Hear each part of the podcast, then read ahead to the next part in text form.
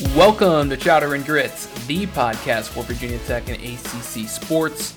I'm Justin Cochola alongside Tim Perth. It is Thursday, October 14th, and we are talking about a, uh, a colossal collapse in the final minutes of a uh, you know pretty critical football game for the Virginia Tech program, at least from a marketing standpoint. That's against the Notre Dame Irish, so we're going to talk about that one, what it means, uh, what happened, and uh, you know our assessment. That's that's what we're doing here. We're also going to look at Pitt, uh, probably the uh, the most important matchup of the season for Virginia Tech. Now that we've got a few games under the belt and we kind of know uh, how the season's tracking, uh, we're going to bring you do some lines. We're going to recap the ACC Week Six action, but before all that, Tim, what's going on? Oh, you know, just watching the United States attempt to close out a game against Costa Rica uh, for World Cup qualifying. For those that don't pay attention or maybe live under a rock, the United States didn't qualify the last World Cup cycle. So this cycle is absolutely crucial um, and a really disappointing uh, loss over the weekend to uh, Panama, which really kind of set the uh, the momentum back that the United States had had kind of gotten. And um, Greg Berhalter, an overall frustrating coach, but uh, it looks like the United States may pull it out. I don't want to jinx anything, but um, yeah, World Cup qualifying. If uh, the United States fails to qualify again for the second straight time, I I may cry.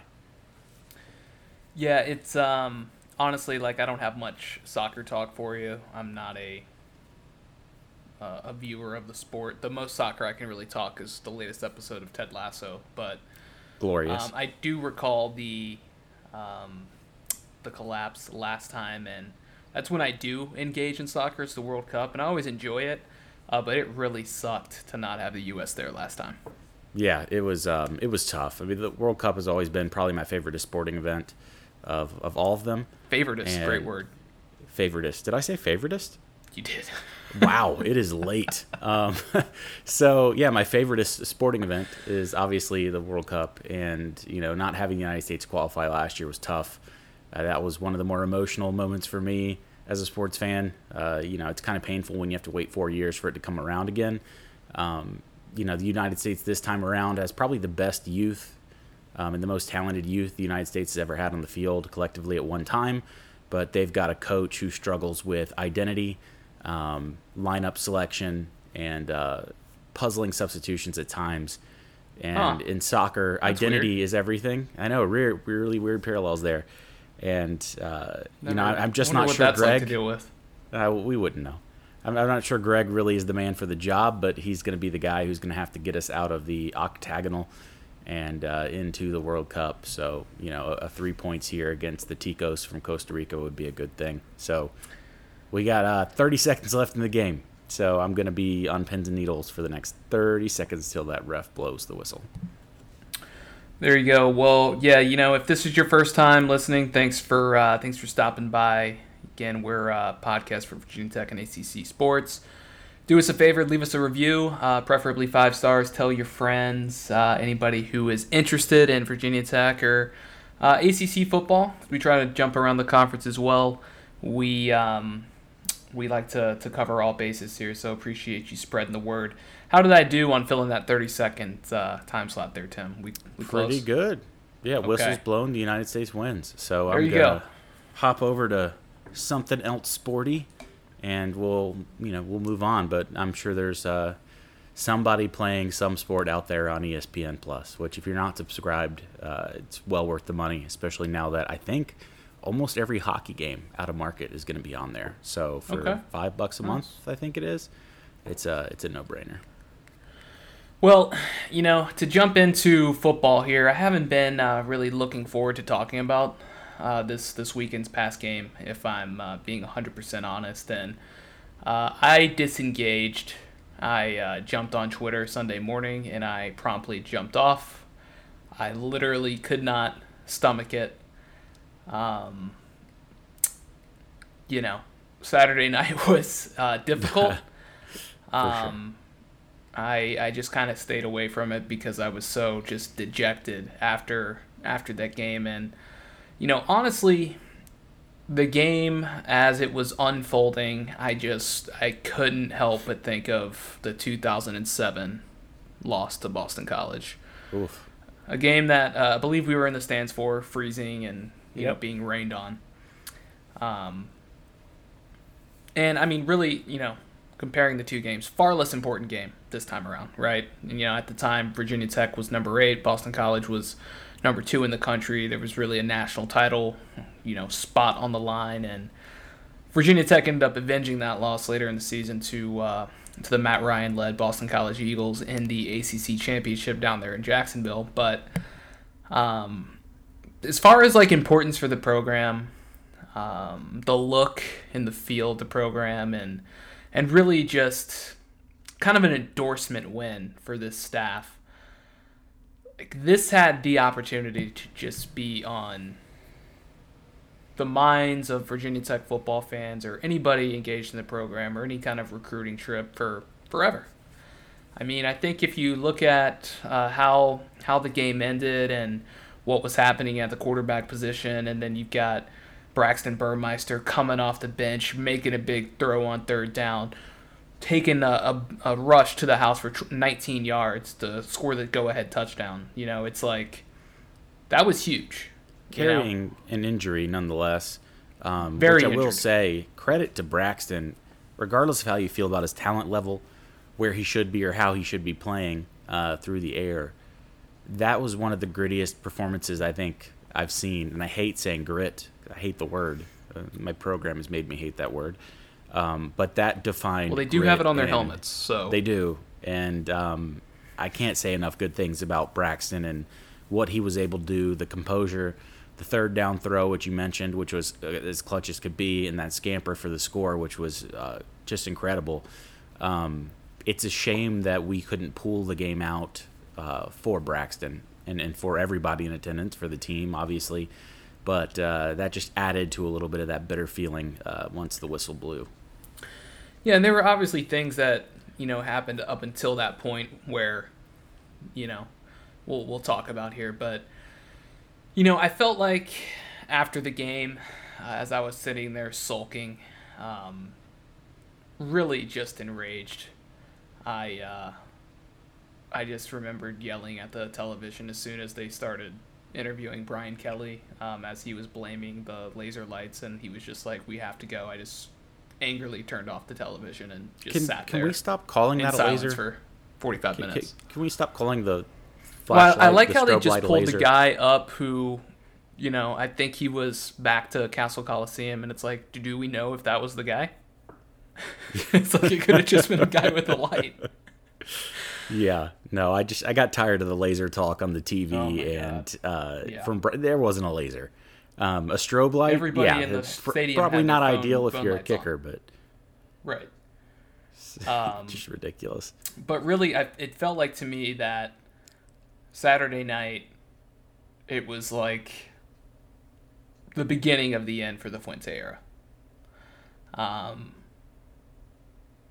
and the finish to the game was oddly poetic, if you will, if you stop and think about it, because it really kind of summarized the majority of the Fuente era. You know, poor decision yeah. making, outcoached.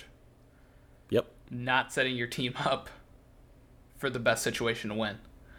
Yeah. And you know, there were a variety of other things, but that's really kind of what this game came down to and we've seen it time and time again, you know, specifically over the last couple of years. Um, we've seen it twice this year now. You know, there's nine points separating Virginia Tech from being undefeated and being three and two. Um, Virginia Tech offensively, I thought they outperformed my expectations, to be honest with you, in the game. Um, at least from a scoring standpoint. You know, yeah. there's there's some things that need attention. Don't get me wrong, but you know, it's just time and time again you see the same things happening. So what am I talking about? Red zone execution for one. You know, how many times is this team going to get down to inside the three yard line and not be able to score on three attempts? And some people were complaining about the field goal attempt. Like, I didn't think they had another choice. They cannot score inside the five. It can't happen. When was the last time it happened? It just doesn't happen. They get down there and they stall. I have zero confidence that this team has any chance of scoring a touchdown when they're inside the five. And I don't understand it. I, I, I don't understand why that is. But the play that it really just kind of blows my mind, Tim, and I mean, it really just blew my mind, was the two point attempt after the Jermaine Waller interception to take the lead, right? And yeah, I mean that was that was coaching malpractice. I didn't have an issue with going for two there. Okay. You've got Connor Blumrick in the game at this point because Burmeister's already left injured. You're on the two. You're going for two. You're trying to set up a three score game or a three point game. I get it. Okay, I get that. But then you have a false start. Okay, so there's already two strikes now on you. One, you're inside the three. We already know you can't get in the end zone there. Okay? But you're going to go for it anyways. I can get past that. Number two, you just backed yourself up five yards. Yep. So you're now at the seven, eight yard line. With your backup quarterback. With your backup quarterback who has not attempted a pass at any point in the season during a real life football game until that very moment. Yep. And you're thinking to yourself, they're not actually going to go for two here. They're going to call a timeout. But why why they sent the offense back out there, I have no idea. And then what happens? They run the play, throws a pick or whatever you want to call that. And that's that.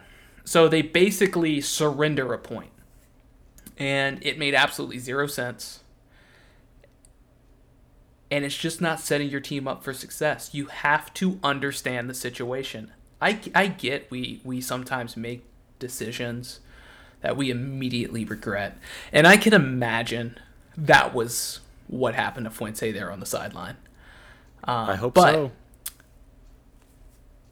When you're paid millions of dollars annually, and you've had coaching issues in the past, and you don't have the control to say, you know what, we were going to take a risk here, we were going to be aggressive, now we've done backed ourselves up. We're at the eight. I've got a guy who can't throw the football, or I don't trust to throw the football, and I'm going to put him in a throwing situation here for one shot at two points when I can go ahead and get one. I think I'm going to go ahead and take the extra point. But he opts not to. And then you go on throughout the game. Tech scores the touchdown, the Braxton Burmeister touchdown run. At that point, there's 3:55 left in the game, and of course, hindsight is 2020 in this scenario, but you're thinking to yourself, well, it'd be really nice to have a 30 to 21 lead, not a 29 to 21 lead. And then what happens? ESPN's probability chart, Tim, goes up to 96 point whatever percent for the Hokies to win. That's how locked up they had it. Tyler Buchner, who surprises the defense in the first half, I think it was a situation where Tyler Buchner was not the guy they thought would come in. It was either going to be Drew Pyne or Jack Coan.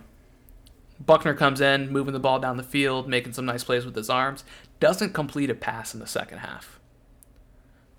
Throws two interceptions. So what does Notre Dame do? Boom, they go back to Jack Coan, the guy who can throw the football, the guy that they trust to throw the football. So what does Virginia Tech do? Do they go back to the defense that got Jack Coan out of the game in the first quarter?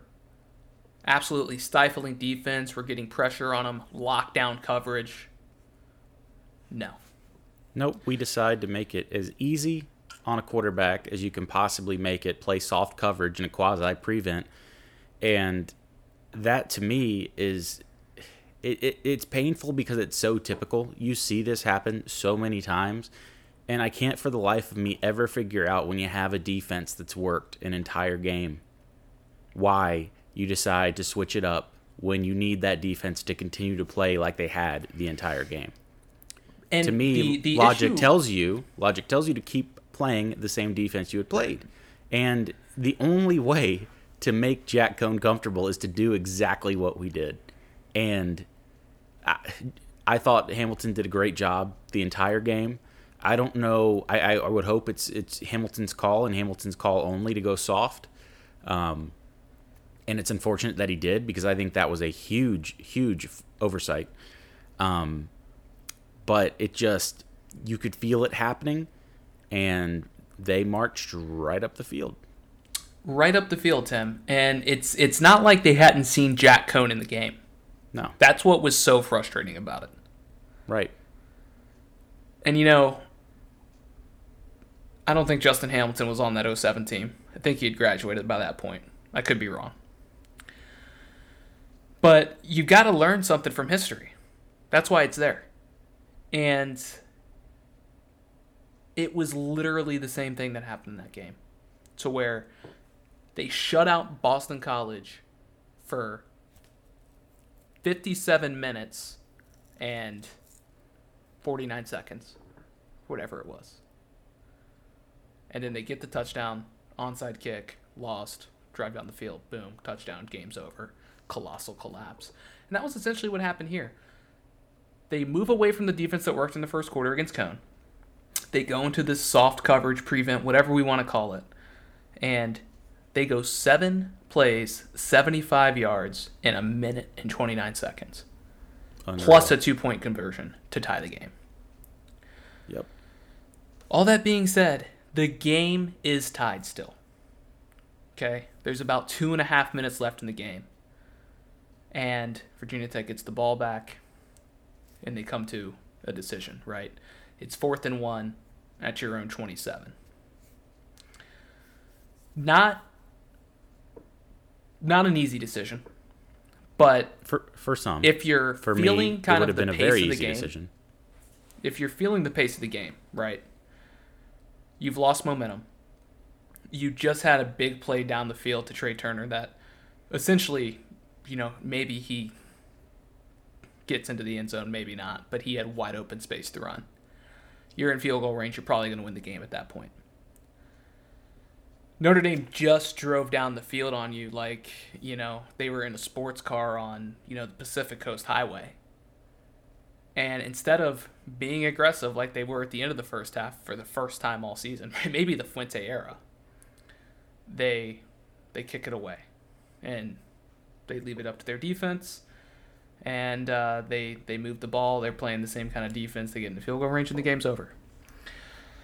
And it was the defense, it was the decision making that led to those points to where it's just like how does this keep happening?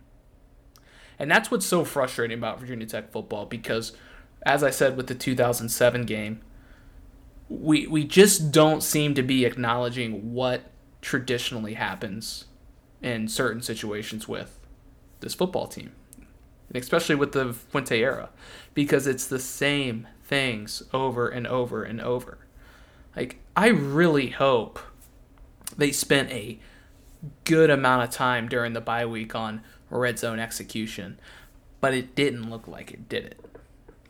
Uh, it sure did. Was there anything that looked different between red zone execution in this week's game compared to a couple of weeks ago against West Virginia? no.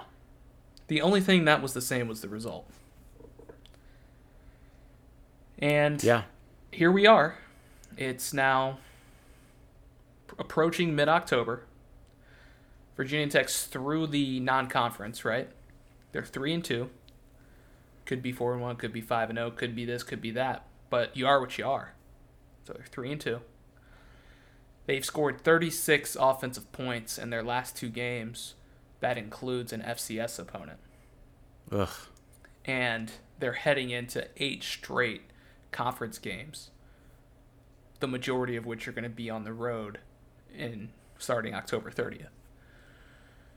So, yes, they're 1 0 in the ACC. Yes, this game didn't hurt them from an ACC standpoint. It hasn't derailed them from the end goal of winning the Coastal and getting to that ACC championship. But what it does do is it, it puts a doubt in your mind about where this team can go. Um, not just from the player standpoint, but how far or how far back this coaching staff is going to keep them. and that's kind of where Yeah. I'm at right now.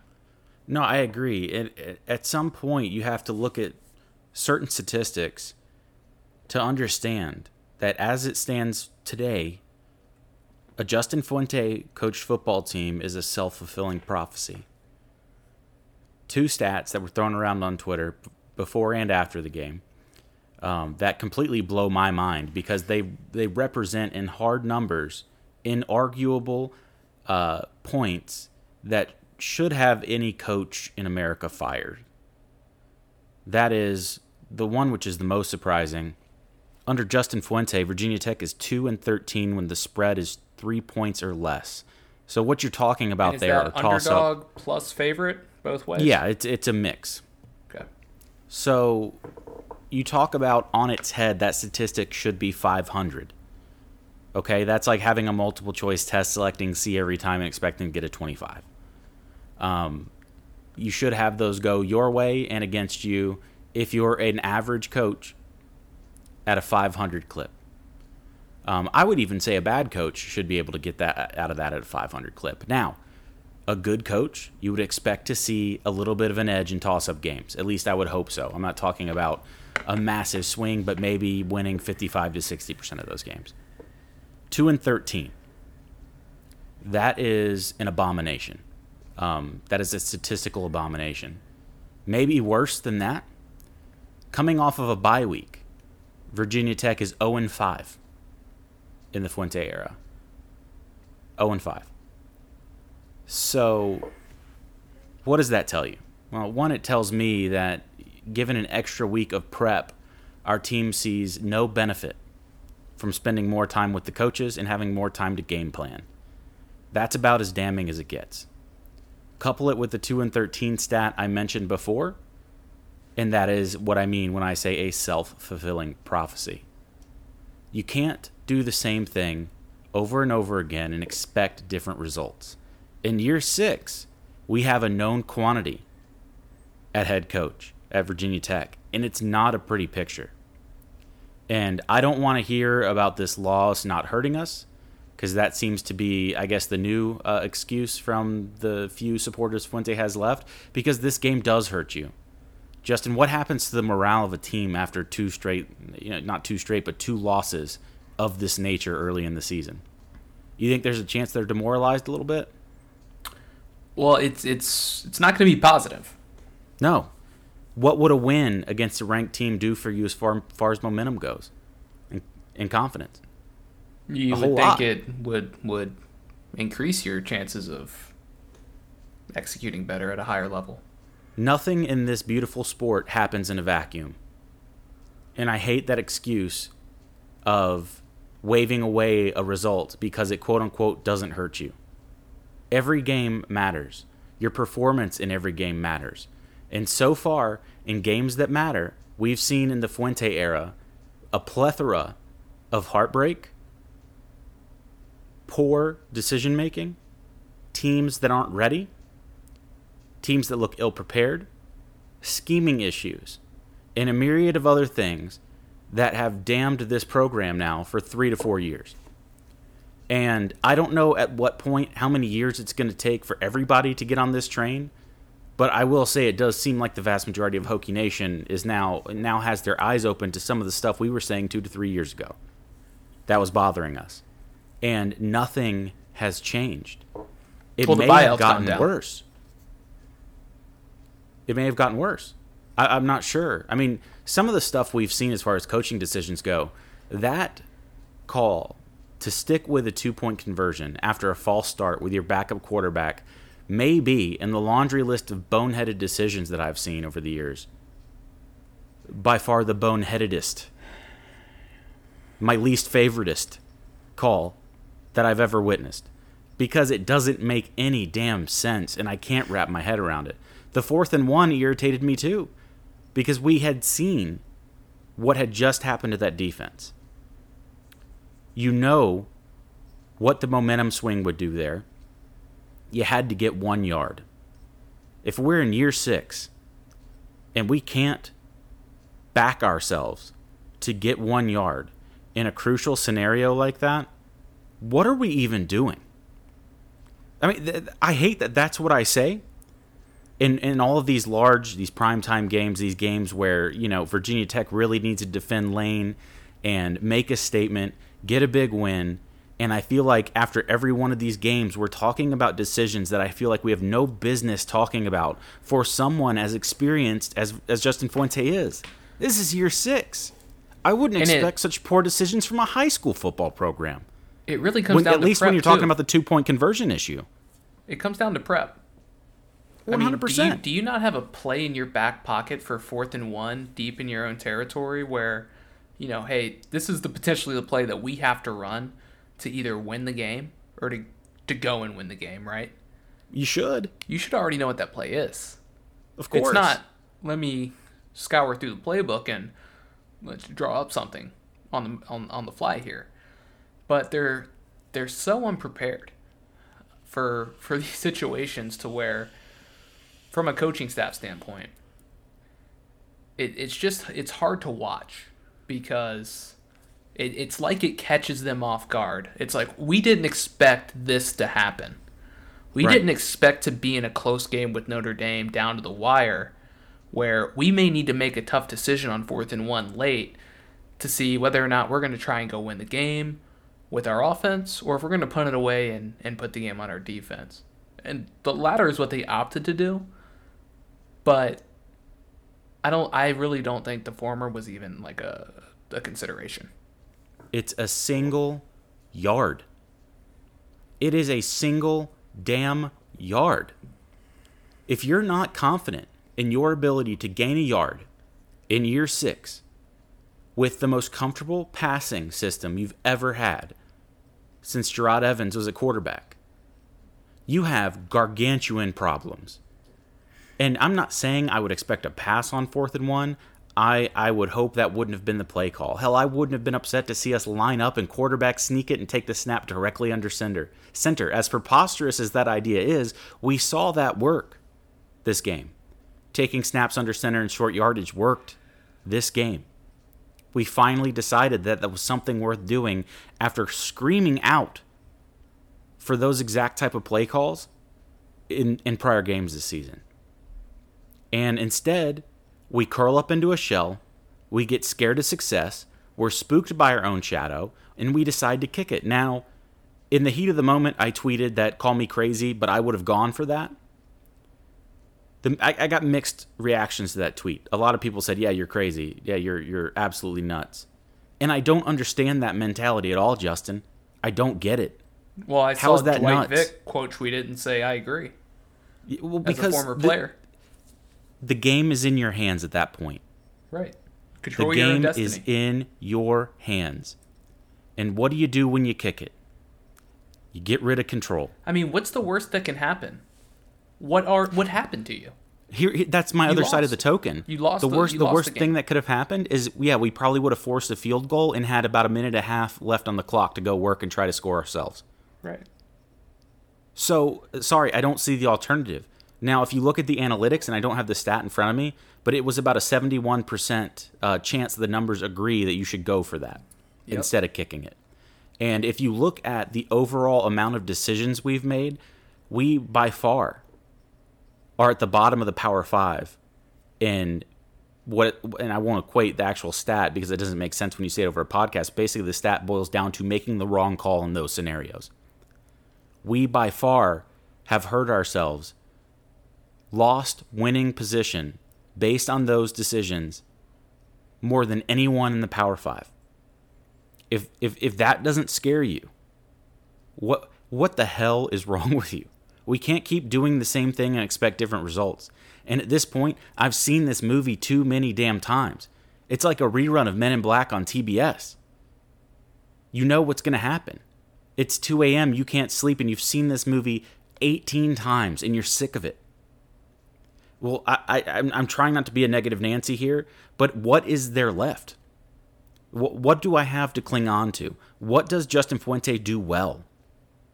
And no one can seem to provide an answer to that. And if in year six, you can't point to something on the wall and say, this, this is the proof of concept, this is what Justin Fuente does well, what the hell are we doing? Yeah, and I mean, I think too the the thing is to consider here. It's like, you know, you, you talk about it from a player standpoint in the NFL. It's like this is franchise year, right? He's gonna, he's got one more year left on his deal. He's trying to he's trying to make money this year. Well, Fuente's trying to save his job. He's and been stealing money for years. If he doesn't feel that way, then he should. And I'm, who knows how he feels about it, but either way, he's going to get paid out. So I, I think that's the difference between being a coach and being a player.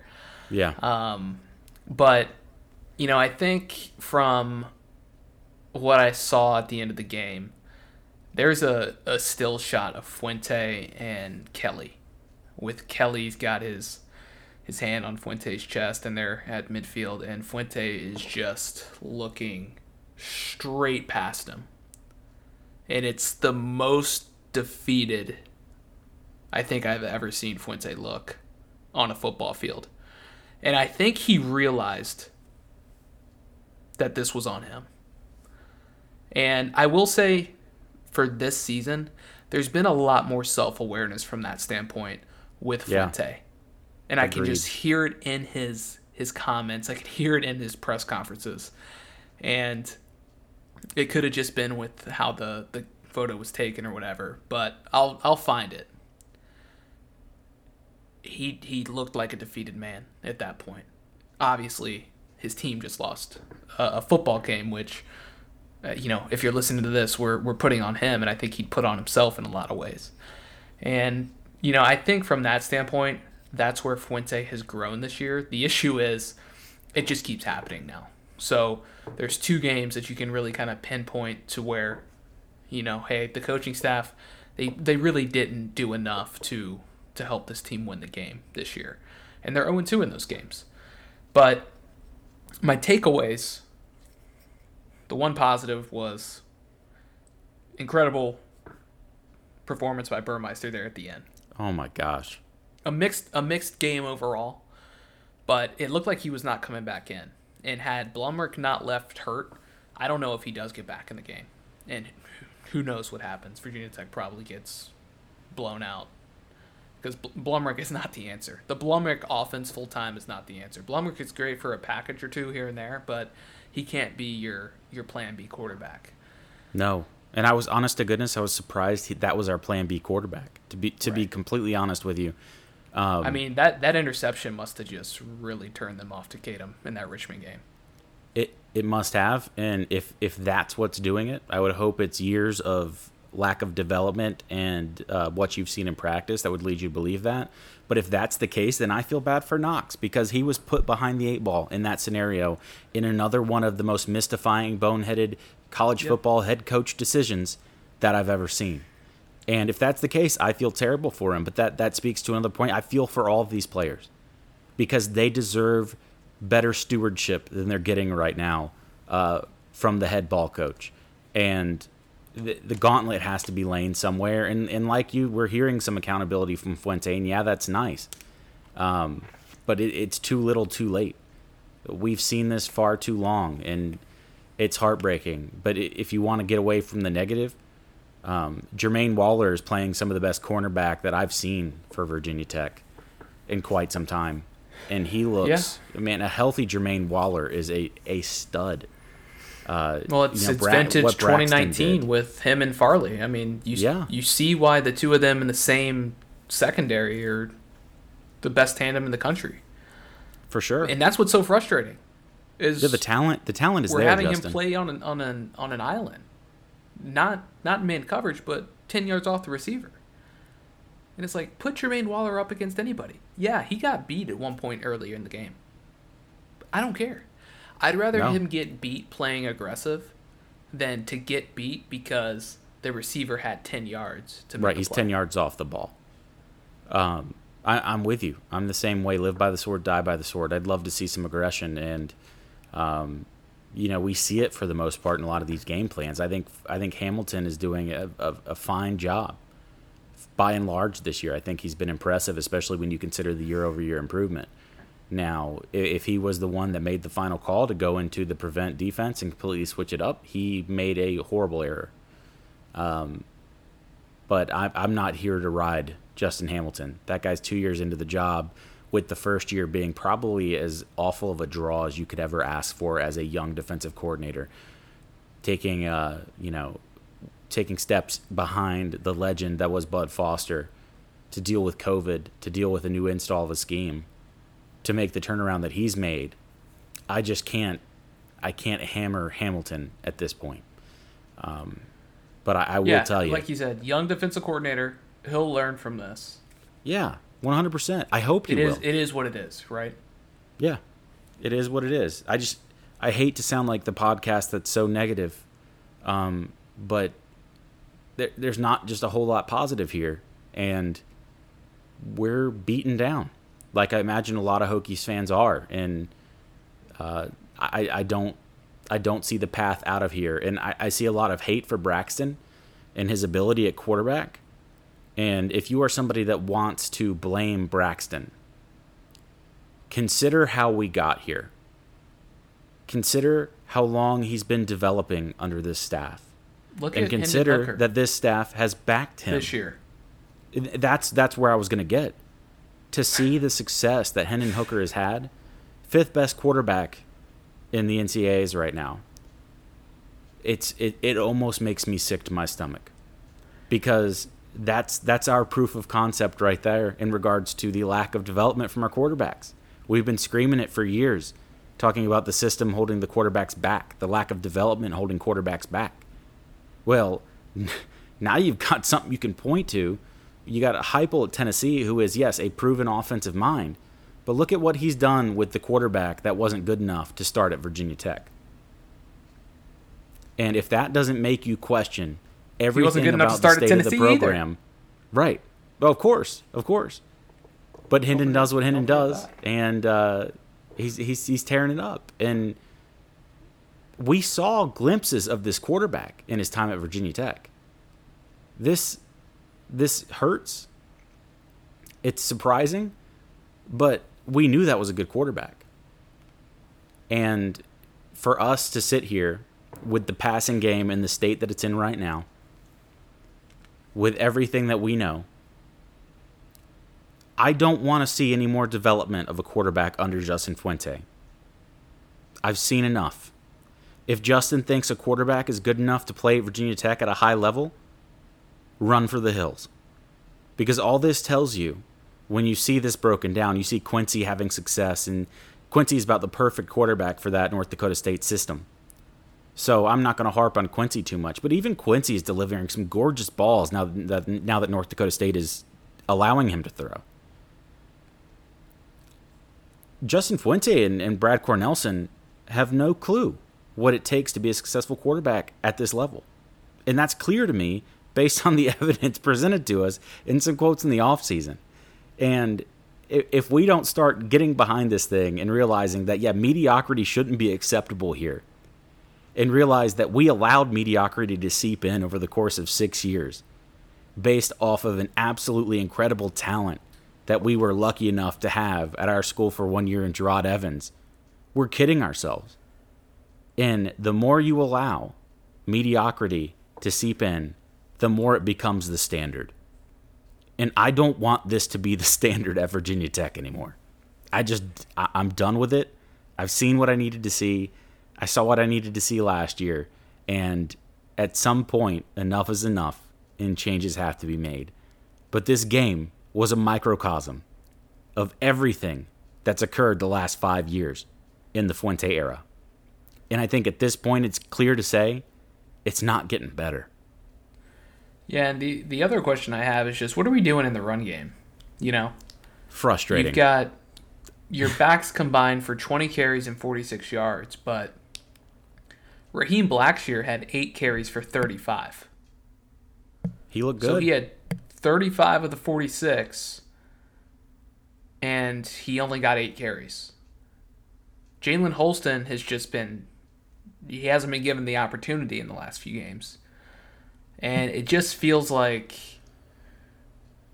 you know, there there's no strategy back there at running back, and there's there's no focus on running the football. And um, I just I just don't understand why they're not giving a guy like Blackshear more opportunities. He's one of your game breakers there on offense. You're clearly not going to play any of the other preseason game breakers like Paiute or Lofton.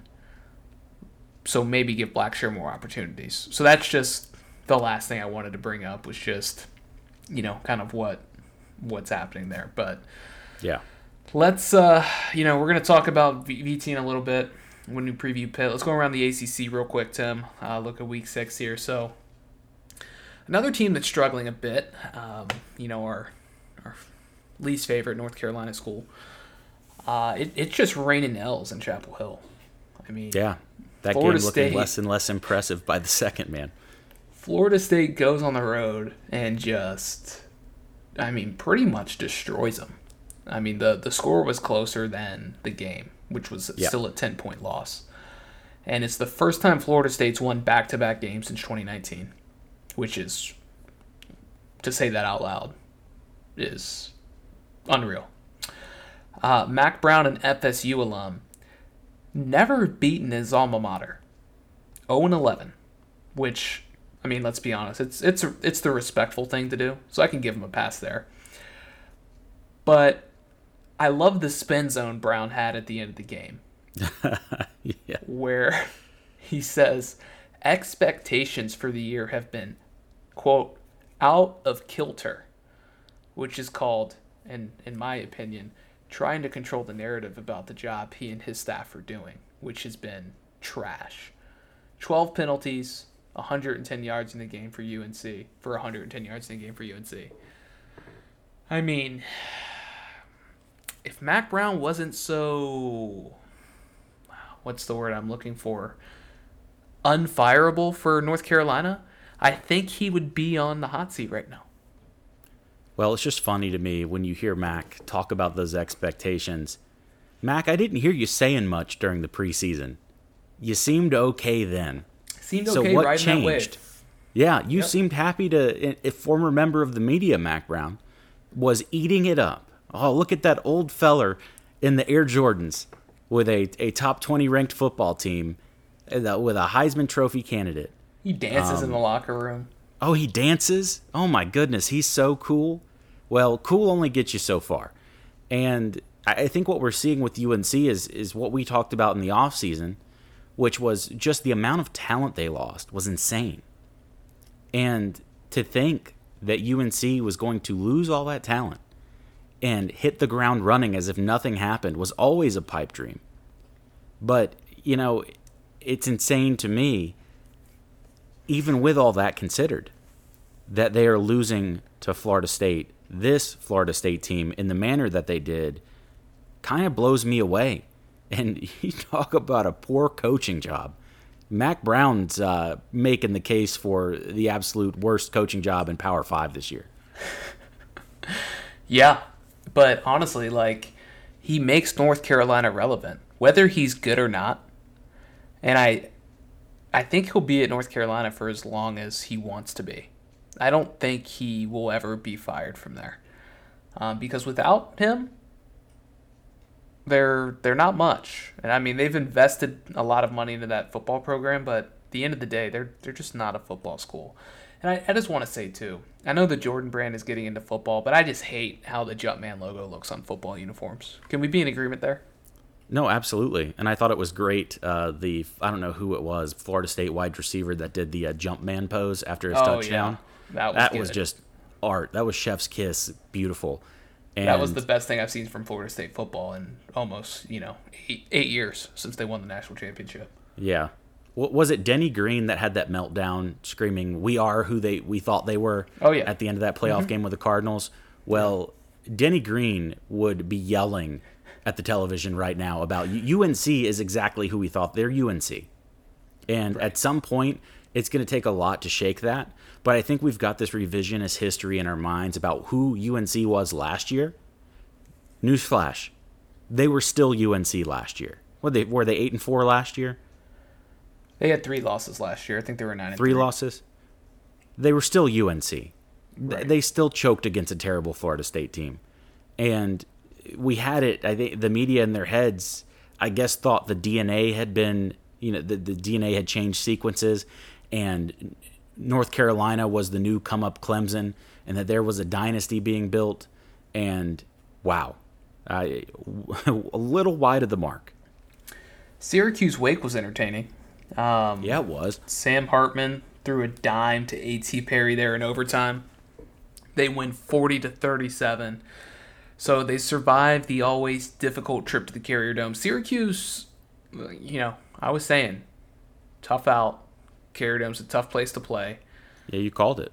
Syracuse is not a gimme game for anybody this year, and they are going to beat somebody. I think it actually could be this week on Friday I, night. I think it's just psychologically my brain isn't ready to accept that a Dungey-less uh, Syracuse team could actually be a problem. Yeah. Uh, but I, I think at this point, I kind of have to just rewire my brain to accept the fact that they are way more of a problem than I want to give them credit for. Because Wake Forest was flying high coming into this game and, oh, yeah. and still somewhat riding a, a, huge wave of momentum. But to see Syracuse uh, able to go blow for blow with them was eye opening. Well, I think the change they made at quarterback is. Oh, yeah. Is why, right? And it's not like yeah. Garrett Shrader, he's, he's like his numbers blow you off the page, right? But what it's done has made Syracuse a team that is really good at running the football on offense, controlling the clock, and they play good defense and have good special teams. Right. And teams like that are typically difficult to beat, whether they're good or not. That's why Georgia Tech was so difficult under Paul Johnson for so long. You have that gimmicky type of offense, not that Syracuse's offense is gimmicky to that extent, but they're undermanned from a talent perspective, but the system works. And Sean Tucker, the running back for Syracuse, I mean, that dude's putting up monster numbers. And he doesn't get the play that other guys do, a lot like Mataeo Durant, who's he, just gets lost in the fold at Duke there. But he's putting up big numbers on the ground. Shrader is a much better runner than a passer at this standpoint, but it's working for that Syracuse offense. So it's going to be an interesting game Friday night when Clemson goes up there. Uh, Virginia comes back from a 33 13 deficit going into the fourth quarter to beat Louisville on the road. And if you're Scott Satterfield, or really anyone who who likes Louisville football, you're you're sick after that loss. I mean, you're sick because oh man, they just took their foot off the gas. They let UVA right back into the game. It's a team that continues to have no run game.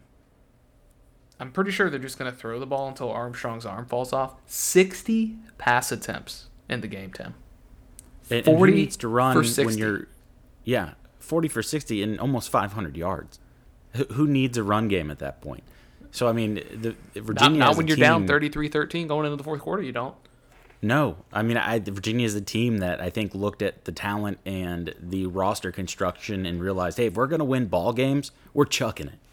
We're going down swinging, and it's it's worked kind of. Uh, you know, obviously some matchups will be tougher than others, and I think Louisville's pass defense. They're surviving. Yeah, they're surviving. They're they're right. making the best of what they can, and, and a, a, team like Louisville who has a bit of a shaky pass defense.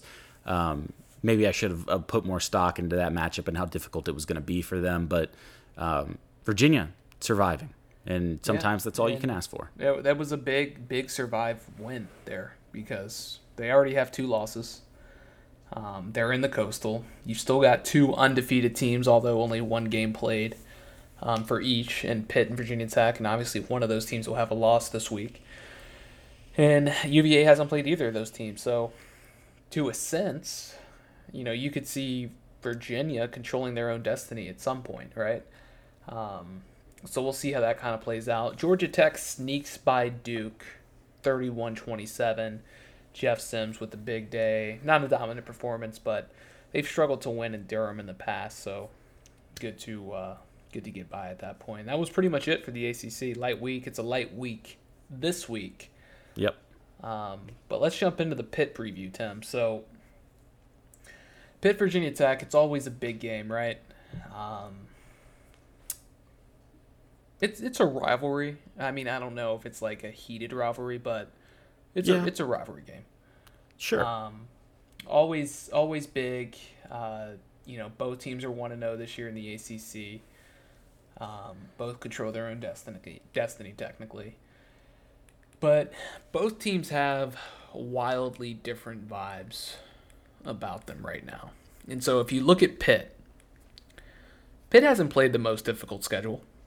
You know, their most challenging game was a road test against Tennessee that they won 41 34.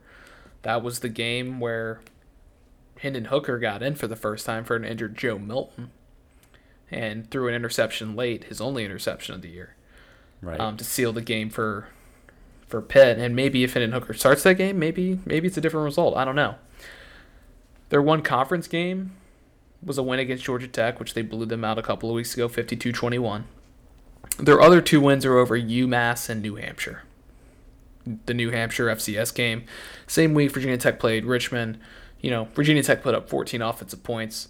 Pitt put up 77. You know, so Yeah. How's their that for one- comparison? head scratching loss came to Western Michigan. A solid MAC team. They're four and two this year, but a loss that's really tough to comprehend. I think if you look at that game, Pitt struggled with turnovers, but they also gave up 44 points. So that's the thing I've noticed about Pitt this year. Very experienced team, but they give up a lot of points on defense. Right. Um, even though they have a fairly strong front seven, the secondary is their issue, which when you're playing Virginia Tech, maybe it's not that big of an issue. But the most difficult defense they've gone up against is Tennessee, which has been up and down all year. The Hokies defense rates out better, quite a bit better than Tennessee's defense, actually. So it's going to be the biggest challenge all year uh, for Pitt. And so you take that, you take the emergence of Kenny Pickett, who is second in the country in pass efficiency, 19 touchdowns, one interception. Pitt overall leads the nation in scoring average at 52.4 points per game. They haven't scored less than 41 points per game. And if you remember, last year, Pitt beat Virginia Tech 47 to 14, and Pickett had over 400 yards passing. So I mentioned their experience, and I don't know this for sure, but it, it looks like on paper Pitt is probably the most experienced team in the country, and could be part of the reason they're having success on offense. Um, but veteran team, fairly well coached.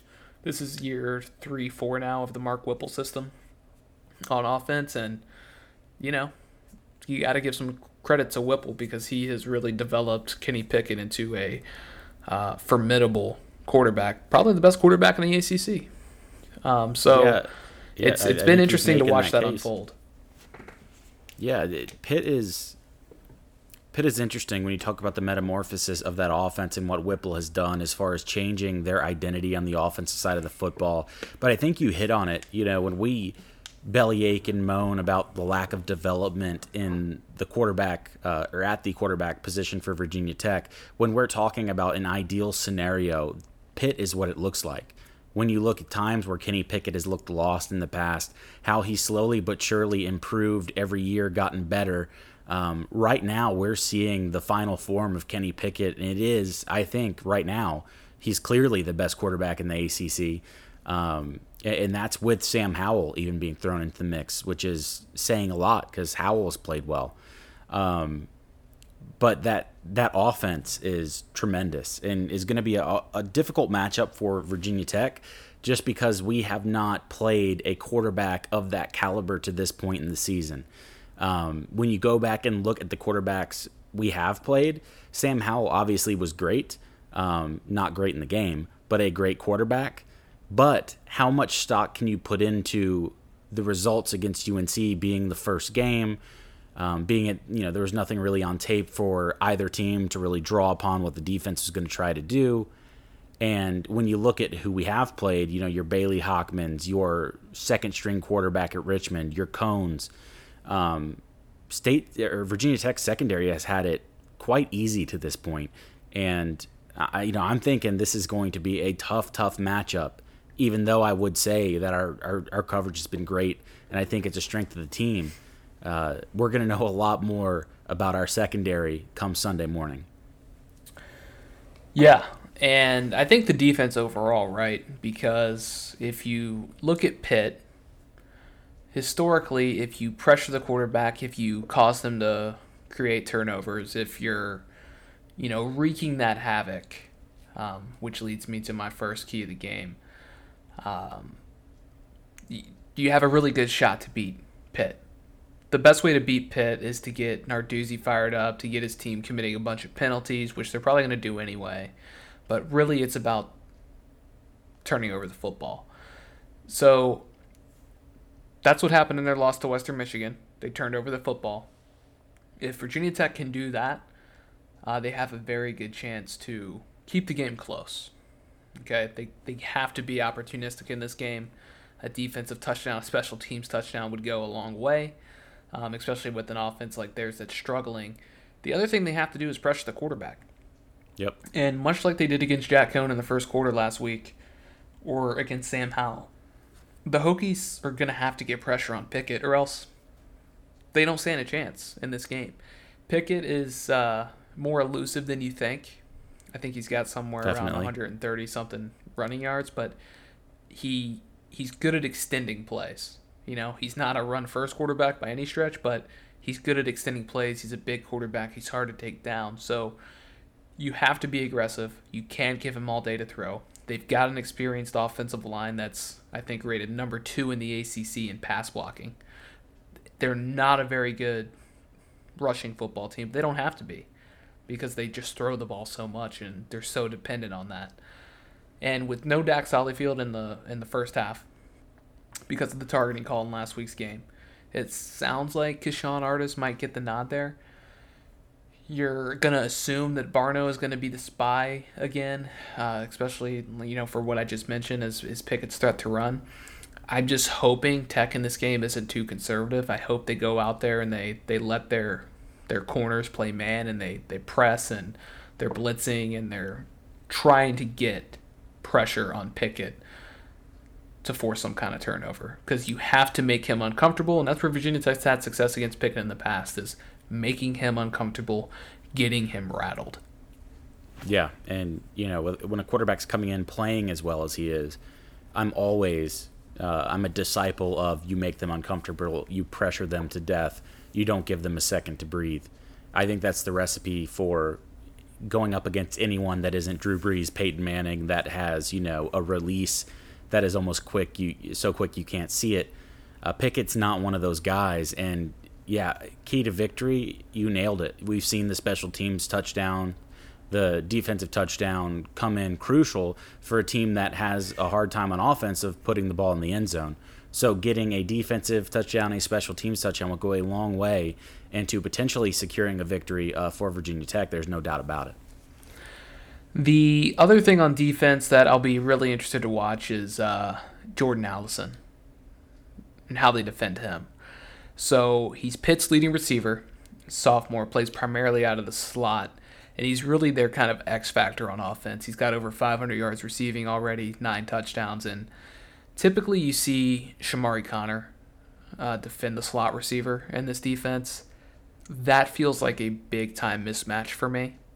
Um, so it's going to be interesting to see what, what Hamilton does to contain Addison all day. And I think if they can kind of take him out and, you know, slow him down um, while also getting pressure on, on Pickett, I think that'll go a long way in the defense. But that's that's something to watch. So Jordan Addison for me is like the Josh Downs of this offense. He's the right. guy who, you know, you've got some other pieces on the outside, Shocky Jacques-Louis, who we love to say that name, Taysir Mack. You know, you've got guys like that that can definitely hurt you, but Addison's the game breaker. Yeah, there's no question, especially when you look at their success and statistics throughout the year. It's clear that through the air, he's the the first person they go to. Um, and you know, sad news. This was on Twitter shortly before we started recording. Um, he's got an illness of some kind. I don't know how serious it is, and I don't know if he's actually going to miss time or not. Um, but he's got a little bit of an illness if he's playing, obviously you want to make that a focus to stopping him because he is, as you said, I think Josh Downs is a really good comp when you talk about what he's brought uh, to the team. So he's averaging about 100 yards a game. And, you know, when you've got a guy that's that prolific, and I think more than anything, Addison is especially dangerous because of his ability to score. Uh, you're talking about a wide receiver who, a little under halfway through the season, has always racked up or already racked up nine touchdowns. That's clearly going to be a key to slowing down that Pitt offense. And there's no doubt that Tech is going to do everything we can possibly do in regards to lining up our coverage and making sure we're finding him where he's at on the field and staying aware of what they're trying to do with him because no matter what anyone has really tried to do to him this year, you haven't really been able to slow him down. And right. if we have any hope of taking the edge off that Pitt passing offense, it, you're right, it starts with Addison and, and figuring out how to make sure he's not quite the same player he's been to this point in the season. The other thing is, uh, and this is this is my lone offensive key to the game, and it's a terrifying reality. If I'm being honest with you, I know um, where you're going with this because of what you just said, and I couldn't yeah. agree more. Just in advance. Yeah, I mean they, are going to have to air it out. They are. They're, we're going to have to be aggressive and throw the football, and that's the weakness of this Pitt defense. And you're talking about a Virginia Tech team, right, that struggles to run the football. Um, struggles to throw the football. is passing is the way, and that probably should be terrifying based on what we've seen to this point. Yeah, and so you know if they can establish some kind of run, I think you know what we saw with Burmeister last week, or what I what I felt like I was watching was a more um, instinctual quarterback player after he came back with the shoulder injury, because yeah. he seemed much more willing to say, you know what, I'm just going to take off and run, and if he can play like that. I think it's going to open up some plays downfield, especially against a defense like this. And you know, even with what he was dealing with, for whatever reason, like it was it was the most accurate he looked downfield all season. I mean, yeah. he was he was putting throws on the money. Um, and I don't know if that was adrenaline or what it was, but you know, or just being more comfortable or just playing loose, like nothing to lose. If he can play like that, have that kind of mentality, um, Virginia Tech can score points in this game. And I think what we've seen with Virginia Tech is they can make plays down the field. The receivers can make plays down the field. That's what was so disappointing about the the Turner drop, right? Because to that point, I felt like Turner's had a, a pretty solid year for the opportunities that he's been given. Um, and to see him drop a, a ball in that situation with the game on the line at that point was tough to watch. Um, but Burmeister's going to go back to him. The opportunity's going to be there, and he's going to need him in order to beat Pitt this week. He's going to need Tayvion Robinson. He's going to need Caleb Smith. He's going to need to get the tight ends involved in the in the game. He's going to need guys like Raheem Blackshear. It is going to be a full team effort in the passing game. And jumping into the predictions, Tim. You know, if you look at Virginia Tech, the last three games in the series have had enormous point differentials.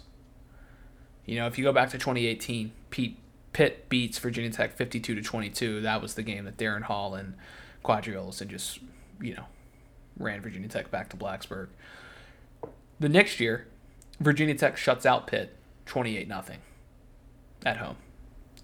And then last year, of course, Pitt routs Virginia Tech 47 to 14. So before that, we had had a series of close games.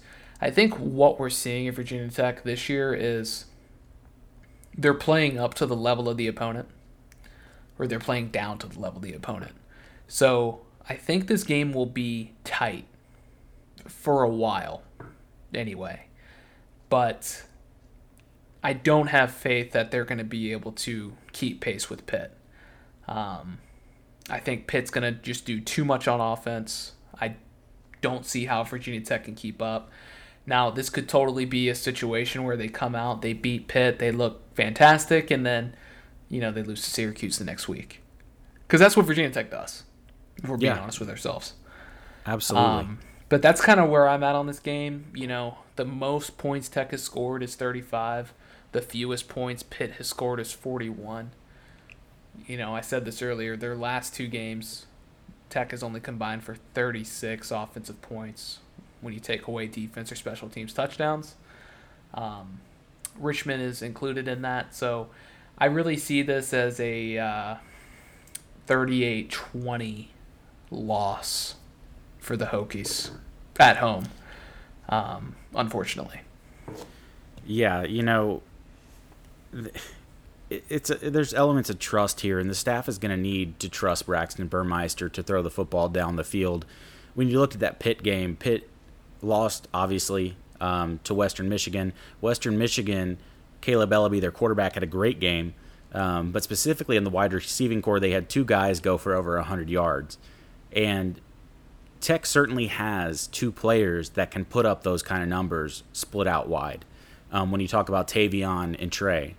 Now, I'm not going to be too hard on Tre for the drop uh, last week. I, I, do think it was a, a, little bit of a harder catch than maybe we, we thought initially. Um, seeming like he could only almost get fingertips to it. And you're right, that was you know not characteristic, but it came at a cru- crucial time and really broke our back. But you bring up a good point about Braxton in that last drive. Something about him, eh, whether it was a switch that flipped, whether it was uh, the perk, who knows. But he did seem more instinctual. And if we can get instinctual play out of the quarterback position, and less check down Charlie, uh, handcuffing from the coaching staff, I think that would go a long way. If you're going to take the shackles off your quarterback, this is the game you're going to want to do it. I don't think that's going to happen just because I've got a lot of evidence that I can point to that says we're going to come out and be conservative on offense because and I hate to say this, but that seems to be our identity. We seem to be scared of success and potential uh, explosive plays. I expect that to continue. And because of this, I think I think Kenny Pickett is going to have another good game. I think our secondary, which is a decent to good secondary, is going to have their first real test. Um, you know, because there, there were so much fluky things going on in that Carolina game where you can't expect to go out there again and throw up that kind of dominant performance. Where I just feel like Kenny, given what he's done, given the experience, given the system, uh, and what Whipple's crew has been doing, I feel like they are going to score, let's say, 31 points. I see like maybe a 31 to 20 here. Um, and I wouldn't be surprised if one of those 20 is a special teams or defensive touchdown because that we seem to be excelling in those areas. Um, that feels right to me. I, I'm not super hopeful on the Hokies' chances here just because of the two absolutely demoralizing losses we've suffered this year, along with inept coaching. And I don't expect us to be able to take advantage of Pitt's true weakness on defense, which is that secondary. Um, there's just nothing that we can look at or point to that says we should have any hope of going into that game and having success through the air. Now, we should. They're not great at stopping the pass, but I think there's no better defense against Virginia Tech's passing defense than the scheme from Brad Cornelsen. And I expect Brad to play great pass defense again and keep the Hokies from excelling through the air and leading to another uh, demoralizing defeat to the hands of the Pitt Panthers. So you've got Pitt, I've got Pitt, uh, and again, Pitt is a four and a half point favorite in Blacksburg, uh, which uh, which hurts. It hurts to see that, but uh, tough to tough to disagree.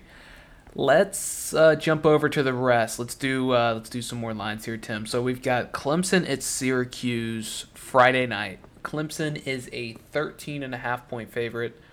Who you got? I have got, and this seems weird. I'm doing it again, but I'm going to take Clemson in this one, uh, regardless of how bad they looked in the Carrier Dome four years ago. I think that uh, you know every, everything seems to be uh, calmed down in, in, that regard as far as um, sort of a trap game for Clemson because they're just not the team that has to worry about trap games right now because every game's a trap game. So they are going to come out fully focused and fully ready to beat Syracuse. I think the athletes are going to make the difference on the Clemson side of the ball. And I'm still waiting on it. And I'm going to call it every time before it happens. DJU is going to go for over 250 in this game um, and, and look like a somewhat respectable Power 5 quarterback. So give me Clemson to, to beat the spread, um, well, to cover the spread in this case, and uh, beat Syracuse in the Carrier Dome. Yeah, I'm going to go Syracuse. I. Uh this to me is not a great recipe for Clemson. Struggling offense. They're on a road in a difficult place to play. They've had issues with Syracuse in the past when they were actually good. And I think the way Syracuse plays football right now, and with the way that Clemson is playing football, 13 and a half points is a lot of points. And I expect this game to come down to the wire. and I may even put some money on the Syracuse money line in this one. So I'm going to go for Syracuse plus 13 and a half. I'm going to take that to the bank. Duke at UVA. UVA minus 11 and a half. Do you got? I am going to take uh, UVA again uh, to cover the spread here. Um, I think that they're going to do enough through the air. Uh, that obviously that's really their only hope. If they're going to win, they're going to do it through the air. But I like what they're doing. I like the amount of success they've had. The defense has somewhat tightened up from being completely abysmal to just now being really bad. Um, and you know the the only thing uh, that really kind of sways this too in my direction is is Duke really struggling in pass defense, um, already giving up 263 yards through the air uh, to opponent uh, opposing teams, and they haven't really played a hard schedule to this point uh, with the likes of Kansas, North Carolina A and T, Charlotte. Um, and if, you're struggling to defend the pass, UVA uh, is probably the last team that you want to see. So I expect a lot of touchdowns and UVA to come out uh, covering that spread. Yeah, I um I'm taking UVA too, which means Duke will probably cover because however I pick the UVA games, it goes the other way. Um, I just think the offense is too high powered. I do think Duke is going to try and slow the game down with Mataeo Durant, which they'll probably be able to do to an extent, but 11 and a half points with, like you mentioned, the pass defense issues and the passing offense that UVA has, it, it just seems like they're going to win by at least two touchdowns, probably more. Uh, Miami at North Carolina. UNC is a seven and a half point favorite, and if you missed it, D'Eriq King is out for the year with the shoulder injury, so it just keeps getting worse for Miami. But they are turning to four-star freshman Tyler Van Dyke, who has uh, played he uh, he started the game against UVA, game they probably should have won, and then uh, the uh, the game against Central Connecticut before that. But Tim, how uh, how you leaning into this one? This one's fairly easy for me. I think I've seen enough of Miami this year, uh, a team that struggles on defense uh, and already is pretty much demoralized with a two and three record, going against a team which, regardless of how you feel about them and what they've done in the past, has the ability to really score points. Um, so I'm obviously going to lean towards the uh, the dynamic offense in that case. I see this as a two touchdown win for UNC, so covering a seven point spread should be no problem for the Tar Heels. Yeah, I'm, I'm in the opposite direction as you here. I uh, I'm just not feeling the Tar Heels right now. Um, I can't blame the performance, you. Performance they had against Florida State, the performance they had against Georgia Tech. I felt similar about those games, right? And uh, honestly, Miami's a better team than both of those teams. Um, and Miami's got their issues. Don't get me wrong, but I like that Van Dyke's got some some time under his belt. You know, he's he's a little bit battle tested at this point. Um, playing on the road, playing at home doesn't really matter for Miami, in my opinion, because um, they don't really have a home environment. Statistically, these two teams are very even, um, and I think Miami's D can keep the game interesting, and it will. Uh, UNC's just been too up and down. So I think I'm going to lean Miami to cover. I do think UNC squeaks out the win, but it's going to be close, um, in my opinion. So last game here NC State at Boston College. NC State, a three and a half point favorite on the road in Chestnut Hill. Who you got? Chestnut Hill seems to be a weird place to go, and games there can completely turn on their head. Boston College, I, I hate picking such a one dimensional team, so I'm going to avoid it. Um, but nothing through the air, I think, should scare a really good NC State defense. And NC State's run defense this year has been pretty good. Um, Tony Gibson's done a really good job with that defense. I think the 3 3 5 stack's going to do its job, and I expect NC State to cover that spread. Um, you know, a lot of offensive weapons on the NC State side, and this is a huge game for the Wolfpack. Uh, you know, I think obviously getting past that monkey on their back and Clemson having their eyes set on an Atlantic Division title in what may be their only window uh, in the coming years to actually get one, given you know the strength of teams on that side. Uh, I just see this as a game where NC State should be laser focused and it should cover that spread and um, this may be a one touchdown win. I'm not expecting NC State to absolutely mop the floor with Boston College, Uh, but get, given that it is only three and a half, I think I'm going to be leaning Wolfpack on this one. Yeah, it's another tough game to uh, to pick. At three and a half points on the road against a, a well coached and pretty solid Boston College team is tough for me to to lean with. And I think this is going to be a good game. I think it has the chance to come down to the wire. Um, either way, I think it's a three point game that NC State ends up winning, uh, but that would mean BC covers. So I'm going to go with the BC cover there. Um, what is your wild card game of the week? So wild card game of the week, you know, LSU, uh, the football program seems to be just falling apart at the seams right now. Florida's rolling into town as an 11 point favorite. That seems crazy talking about an LSU team, but LSU again struggling three and three right now. Um, losses obviously coming to decent teams, except for the you know the last most recent loss against Kentucky, which Kentucky not bad, uh, but that was certainly a beatdown they put down on LSU with a score of 42 to 21. So I like Florida a lot. I picked them to uh, cover against Bama. So I got to ride with the Gators again. I, I think they're going to cover that 11 point spread in Death Valley, and that seems ridiculous talking about. Um, it seems like we're in almost a twilight zone with that spread being as high as it is. Uh, but I'm going to go Gators in that one and uh, hopefully ride a, a, better team versus one that seems to be, uh, like I said, completely just lost at the moment. And what's the spread there? 11 points. Okay, so Florida minus 11, right? That's correct. I'm going to stay in the SEC. Uh, I'm going to go Ole Miss at Tennessee. Tennessee is a two and a half point dog, but I like what Tennessee is doing on offense. I've uh, I've watched some Tennessee this year. Um, they've s- kind of you know slightly been flying under the radar, uh, but they're putting together a pretty solid campaign. They hung with Florida for a bit. Hendon Hooker you know, completing 70% of his passes, 13 touchdowns, one pick, fifth best passer rating in the country, tops in the SEC. This is an important game for them because they're sitting at 4 and 2 and they're about to go to a stretch that has they're hosting number 13 Ole Miss. Then they go on the road to Bama. Then they go on the road to Kentucky, who's ranked number 11 by the way, and then they host number 1 Georgia. Four straight weeks. So, this is a very important game. They need the win, and I think they're going to get it. So I'm not just picking them to cover, but I'm picking them to win uh, down there in um, Old Neyland Stadium. So I don't really want to talk about the Week Six results. Um, it was it was a tough one for our picks. I went one and five, the worst week I've had. You were two and four. So yes. you gain a you gain Let's a game. go.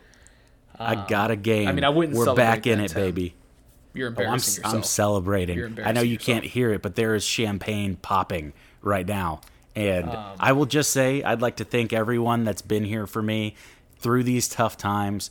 Uh, but we've we, we've been through the worst. This the sun always rises. Um, we're here, and we're here to stay. I you know, uh, I'd like to thank the Lord, my Savior. Um, again, everybody that was there for me, everybody who put their faith, their hopes, their dreams, um, and their wallets behind me. It means a lot. Thank you for the support, and uh, I look forward to hopefully taking it the again next majority of week. your money. Yes, thank you. Yes, Um, please. Just as a side note, disclaimer: do not use any of my picks as a basis for your own. If history shows you one thing, it's that if I pick one thing, your best bet is to pick the opposite. yeah. So I think uh, I think your overall is now 18 and 29. I'm We don't have to 27 and 20. Um, and we had very similar picks last week, and it felt We like did. all of our picks came down to the wire, and we lost them at the last second. Yep. You know, the Louisville loss. I had Texas, which, if you watch the Cotton Bowl, uh, that game was insane. And the way it ended, Texas was a three and a half point underdog. You're thinking, okay, Oklahoma's going to get some more yards here, kick a field goal. This is going to cover. No, Texas just decided they weren't going to stop the run at all and, you know, just get embarrassed after blowing a huge lead. Um, you know, Wake in overtime. Um, so yeah, there was a lot of close games. Our kind of deciding game there, Tim, was you had Florida State.